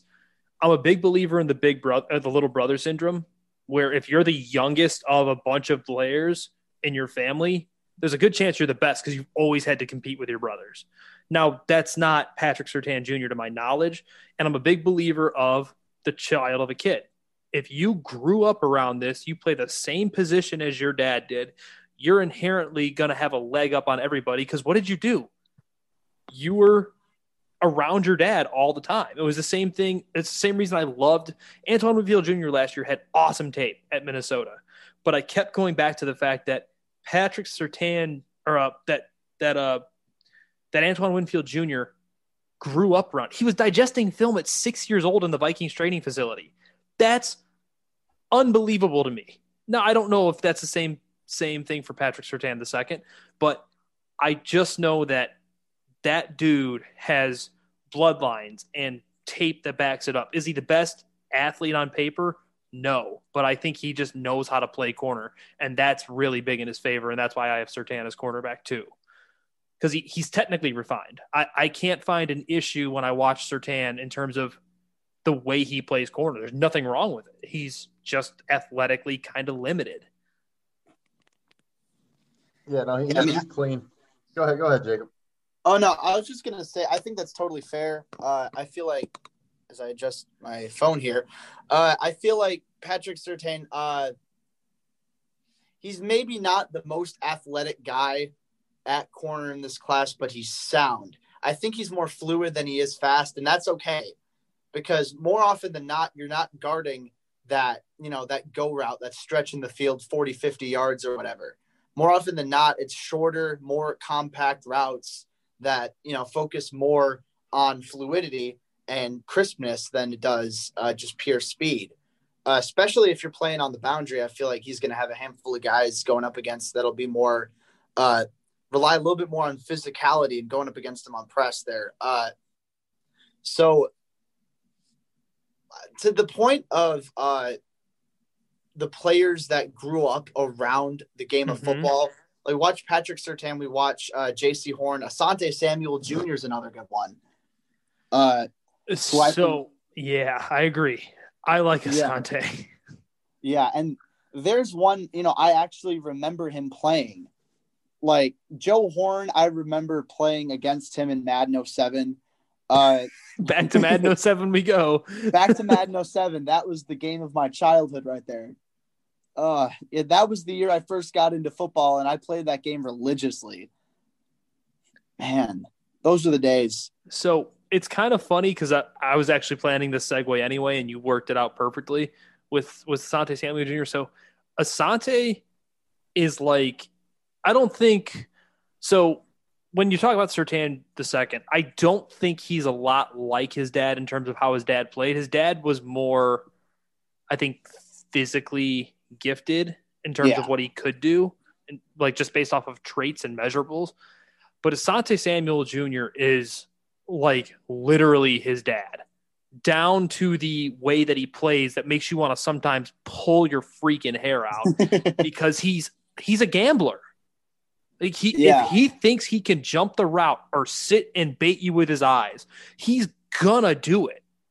He's more of a he's not off man corner the way I would describe uh Kyle Fuller, but he's he's like a middle. I, I, don't know how to describe him. I just know that he's just he's a rover almost. He just wants to do what he wants. He freelances. He wants the football. He wants to take it away from you, and he's good at it.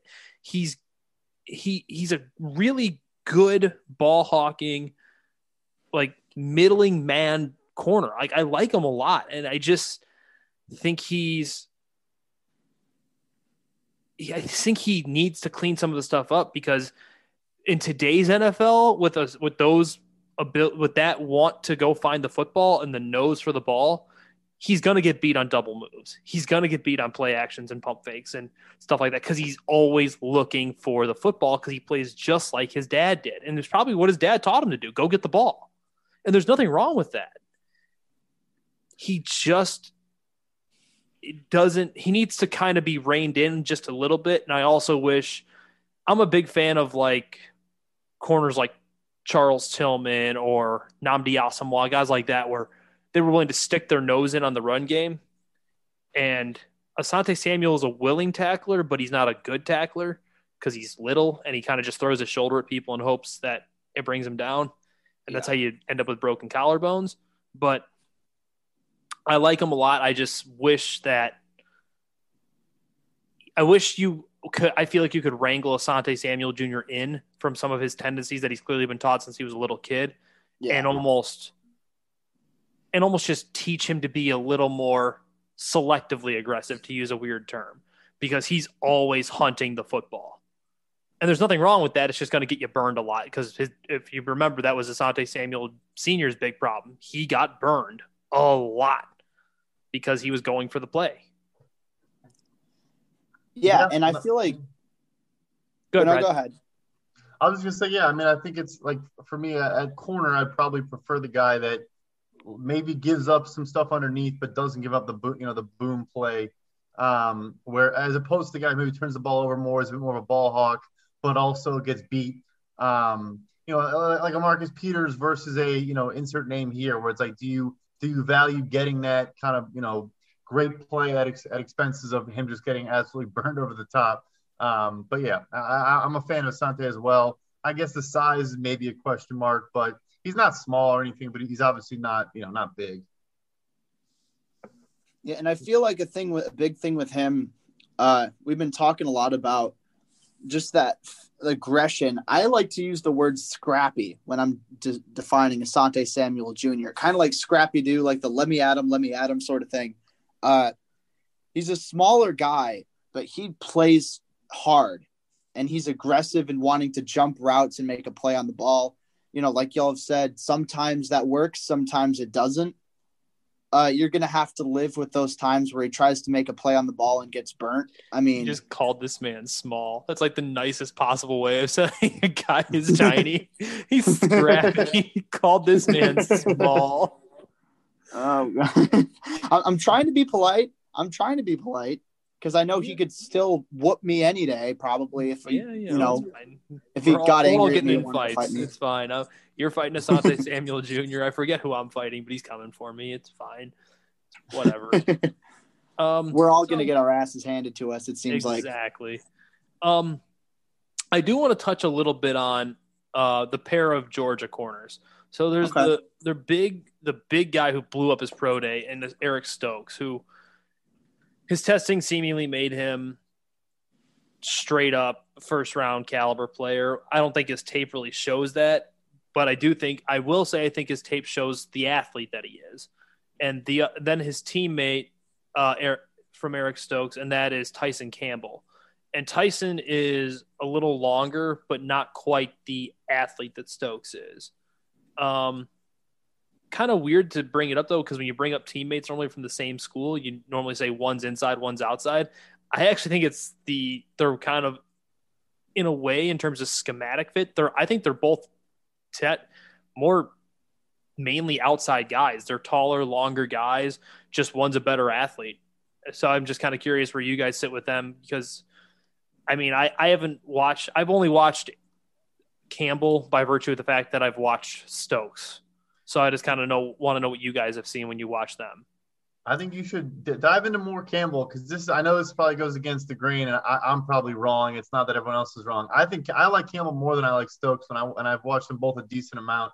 Um, he, he he's he's really fluid on the, at the line of scrimmage. Like he, he's um, I don't know. I, I've I've enjoyed his tape a lot. I, I think he. I get why Stokes has been the, the name you're hearing more of.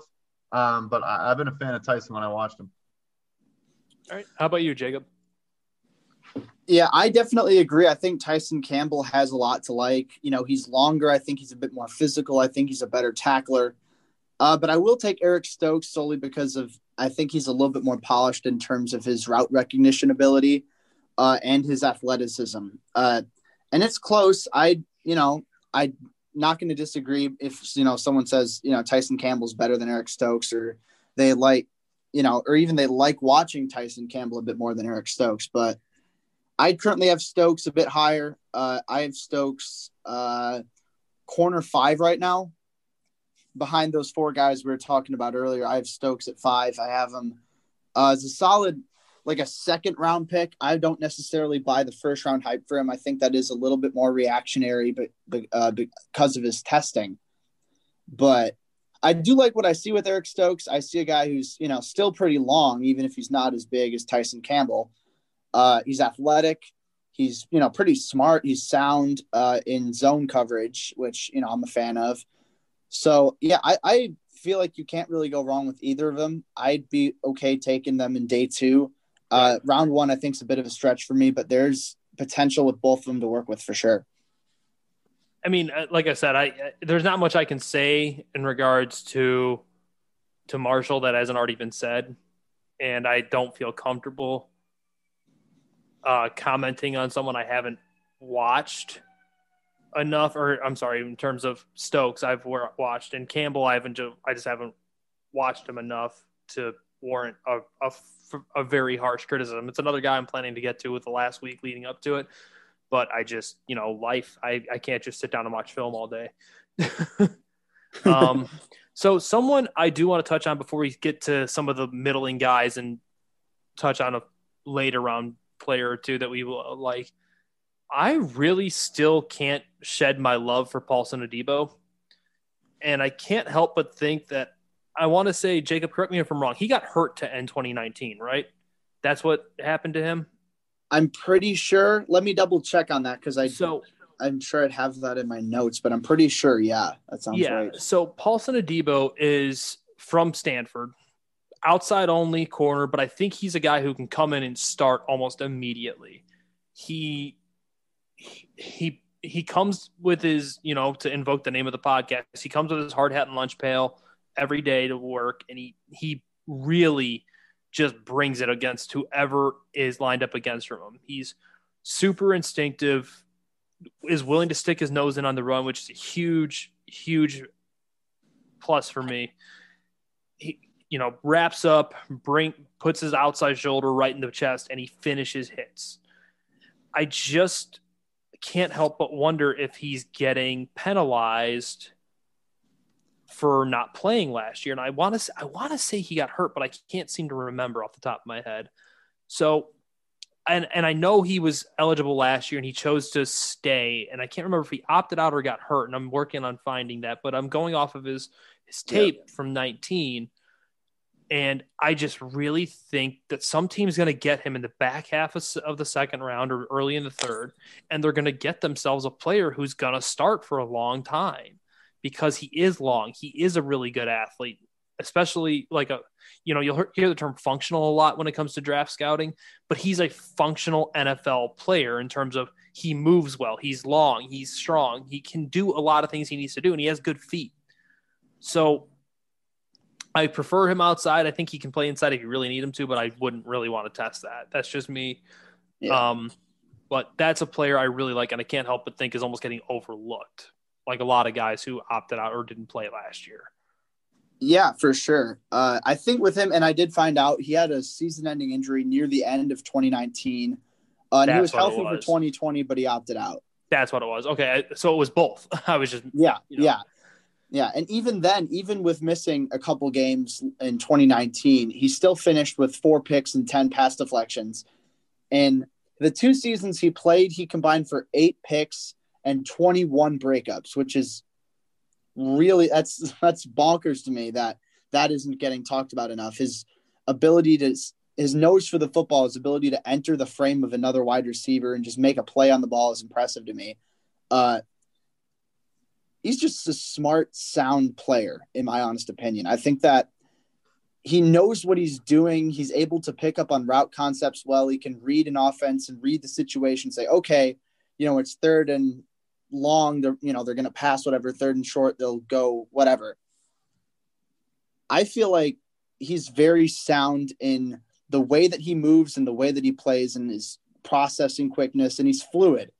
Maybe not the fastest guy out there, uh, but I like his fluidity, and I think he's pretty physical and willing uh, near the line of scrimmage. And I agree. I think you can put him inside, but he'd really be better uh, suited outside. And I'm hoping mm-hmm. I'm hoping as a Bears fan, because I've run these mock draft simulators plenty of times. I'm hoping for my selfish reasons that he falls to round three. Uh, but I don't think that's going to happen in real life. I think that some team's going to take him late round two, realize, okay, he didn't play in 2020, but his not his tape from the prior season is really good. Mm-hmm.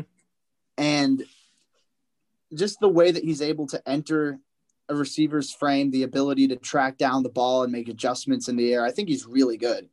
Uh, and I agree, he's not getting talked about nearly enough. Is he a first round talent? Not quite, but he's dang good. And See, I feel like and he's that's not getting that's where I think I might disagree. I think he is a first round talent if he plays. He was borderline last year, and that's coming I off. remember, I remember people talking about him last year, and I feel like there's probably a knock that he kind of came back to, um, you know, kind of solidify that he was a surefire. And then he opted rounder. out. Yeah, and Yeah. I think they're probably holding that against him that he opted out a bit. But he's the guy. I remember like this is again like two years ago. like, He he was a receiver in high school, I believe. I could be making this up, but I'm pretty. And he he plays like he was a wide receiver at some point in his career. Like his he attacks the ball like the 50-50 balls apply to him as much as it does the receiver. Like he, he plays like he wants to come down with the football. Absolutely. So let's touch on some of the middle round guys since we we kind of already have started that um that little train anyway. Where who is someone you are you think is some that is, a player, I should say, that when you get to those round three and four areas, that is a can't miss. This is a, a player you need. And and if you got a scheme that they think you fit in, or that you got a team you think could develop them well, like whether it be because of the coaching or the schematic or just by sheer need, like, oh, this team has a great pass rush, but they have te- they tend to have problems with receivers over the middle of the field. So this nickelback could be really good for them. So I'm I'm gonna open the floor and see what you guys think or have to say. I'm always curious because I want to just chime in that way. I'll jump in with one that um, if he makes it to the third, I feel like it's a guy where it's like you just have to just jump on it. Um, he's got your, your favorite little little brother syndrome, um, or, or I guess I could, but yeah, but uh, Melifonwu, I think you probably know where I was going there. He's just like he's a physical specimen. I, I mean, the dude is a freak athlete, and he's like he's huge, he's all of six three, um, which I guess can kind of work against you a little bit. Um, but I don't think it does with him because he's just such a good So- athlete. Um, so you might have actually made me privy to something I didn't know. Is he is he the UConn safety's little brother, Ifeatu Melifonwu? I Is he- so. is They're he Obi's related little brother? Way. Let me see. I'm pretty confident there. Yeah, he's if he's not his brother, he's his cousin or something. Uh, I'm pretty sure it's. I know they're related. I think it's. Bro- I think that's uh Obi's his older brother. yeah, so he's the here you go. So he's the youngest of five. You're you love him now. Dan just raised Oh, his grade I by ju- like, he's he is the number two prospect in this draft. yeah, give- yeah. So he's he's the youngest of five, and he is he's brothers with um yeah with with the older one um who is it Raider Raiders draft pick Yeah, Yeah. Um, he was the Yeah, one that yeah, blew yeah. up his pro day, and uh, but yeah, I got my guy here.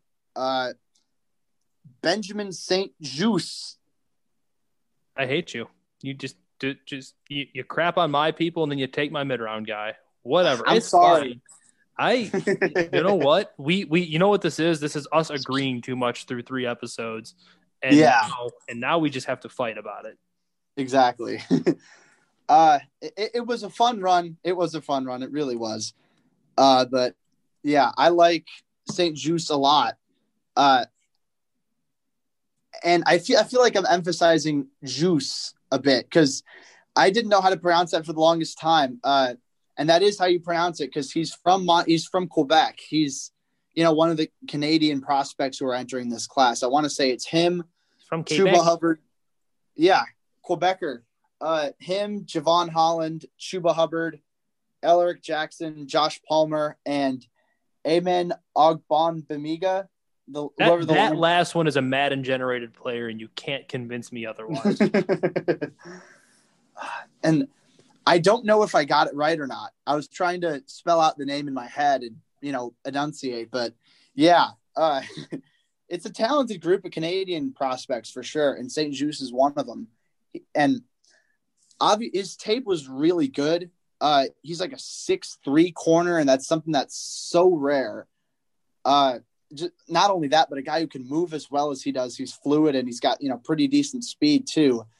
Uh, but along with that, I mean, and I don't, I want to be the kind of guy who puts so much stock into uh, the Senior Bowl over tape, and I'm not doing that. But I was very much impressed with what I saw from him at the Senior Bowl because those one-on-one drills, it's very much kind of rigged against the defensive back because there's no pressure for the quarterback to get it off a certain amount of time. Really, uh, the receiver has the whole field to work with.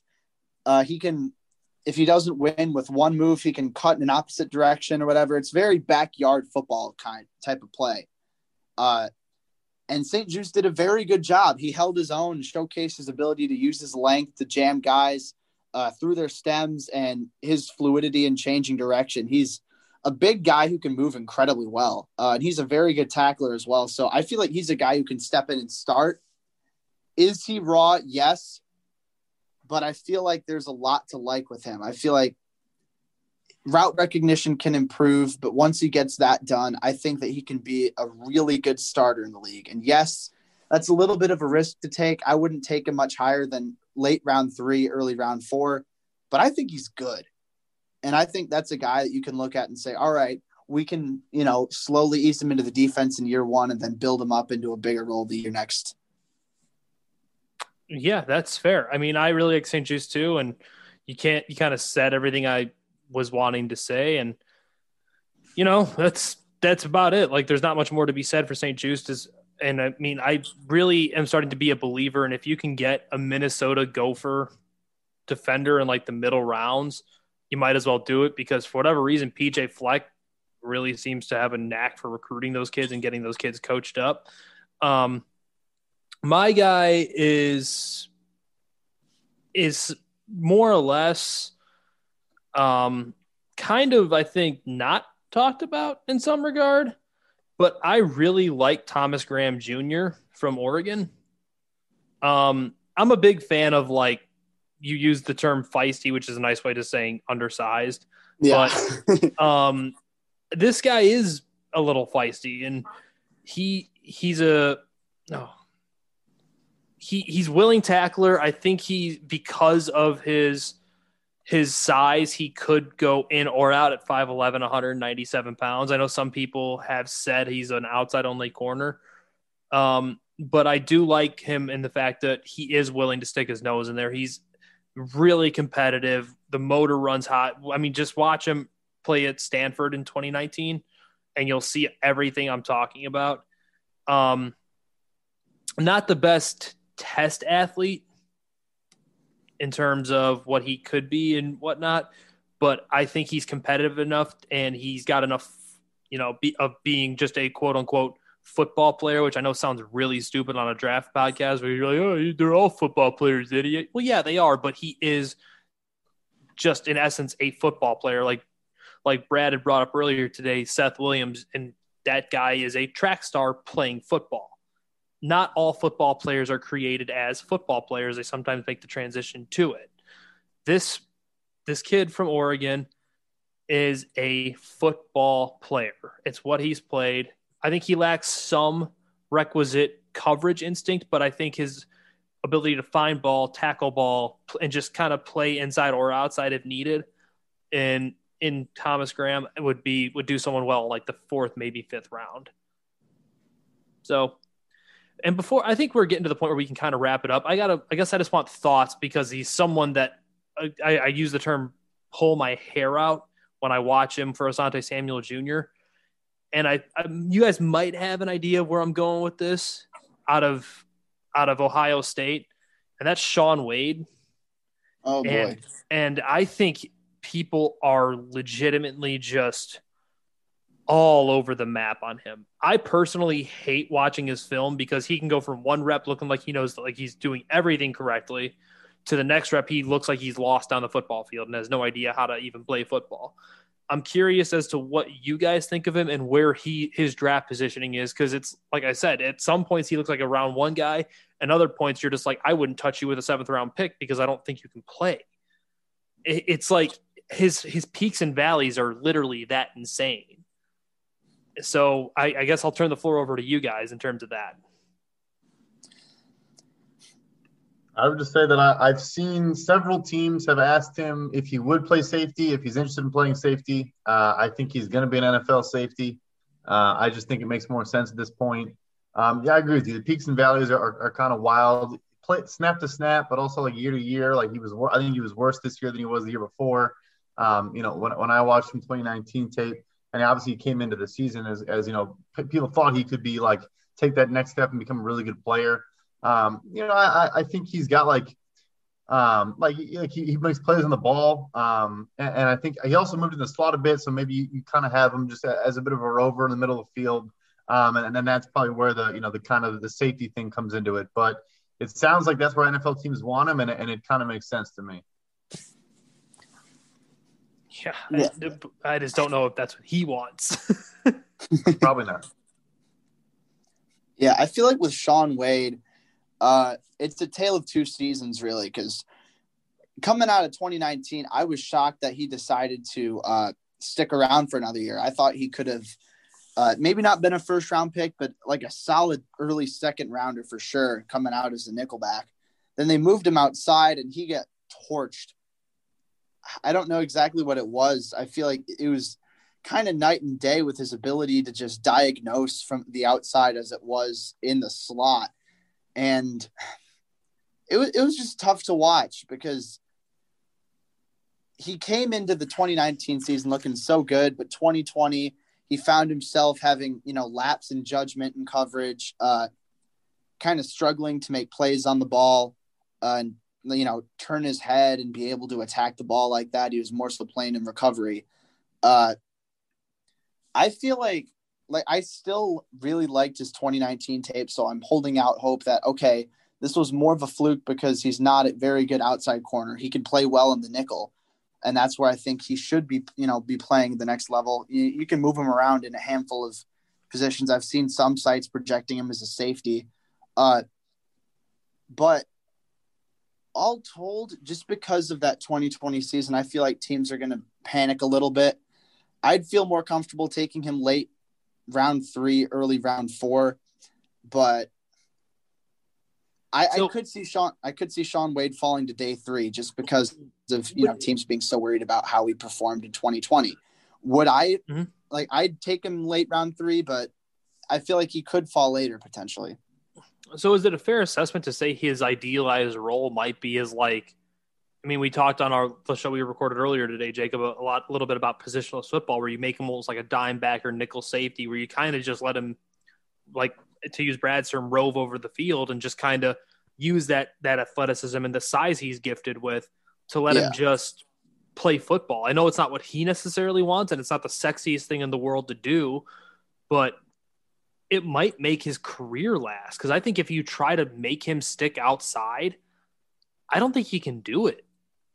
Like, I mean, and I know that could be if he, if he were to by some grace of God hear this and like, you know, maybe he puts that in the memory bank and oh, I'll show you because you know these athletes are weird, weird, specifically football players where they look they hunt out their own press clippings and whatnot. Shout out to Allen Robinson and they they make it a point to store it in their brain in their memory bank and like use it as motivation. And i but i just like i i, know I know i've said that already said it but he's just maddeningly inconsistent. I, I can't get a gauge on how good or bad he actually is because sometimes he's awesome sometimes he's terrible. And i just i wish i just had a better baseline to judge him off of. I yeah. i definitely hear you yeah. It, All right. It's, well, it's maddening for sure. Yeah. Well, I think that about wraps it up today, guys. I mean, I do apologize for a couple of technical difficulties that you're bound to hear when I clean this up as best I can with my rudimentary skills. But uh, thanks to you, Brad, for coming on and, and, and shooting the shit with us and chopping it up. What let the fine folks know where they can find you at. Yeah, uh, you can follow me on Twitter at PFF underscore Brad. Um, and we're obviously, you know, putting out all sorts of draft content and everything like that. Um, but you know, the football season is is upon us right after that. You know, it's a 365 day calendar. So uh, yeah, that's that's where you can find me. And thank you guys for having me on as the uh, the first guest of the of the program. We appreciate you coming on, my friend. Believe me, Jacob. How about you? What's going on? Yeah, so y'all can follow me on Twitter at Jacob Infante24. Uh, check out my stuff here at Windy City Gridiron, as well as the Draft Wire. So that's where you guys can follow me. Uh, you can hear our stuff here at LunchPail DraftCast, and I also do have a radio show uh, in Columbia, Missouri. Here, uh, is called the Rough Draft here on 88.1 FM KCOU. So follow that as well. It's in my bio. You know the whole deal. Man, Jacob just has so much going on. He always forgets to plug his draft guide that you can pick up off of his Twitter page. It's his. I, I forget that again. I forgot tweet. it again. It's his pinned tweet. He can't even plug his own damn merch. Uh, what the hell, man? Well, you can find me on the Twittering thing at Dan, me and M as in Mary, E E H A N as in Nicholas, the numeral 9 0. Jacob and I sound like we're going to be recording again this coming Saturday. We're coming hot and heavy with more and more breakdowns to try to get you guys as caught up as we can, especially on the middling and later round guys if we can, because Lord knows you've heard enough about the top 50 dudes in this draft class. You probably are pining for a little bit more. Thanks and see you guys later. Enjoy your week.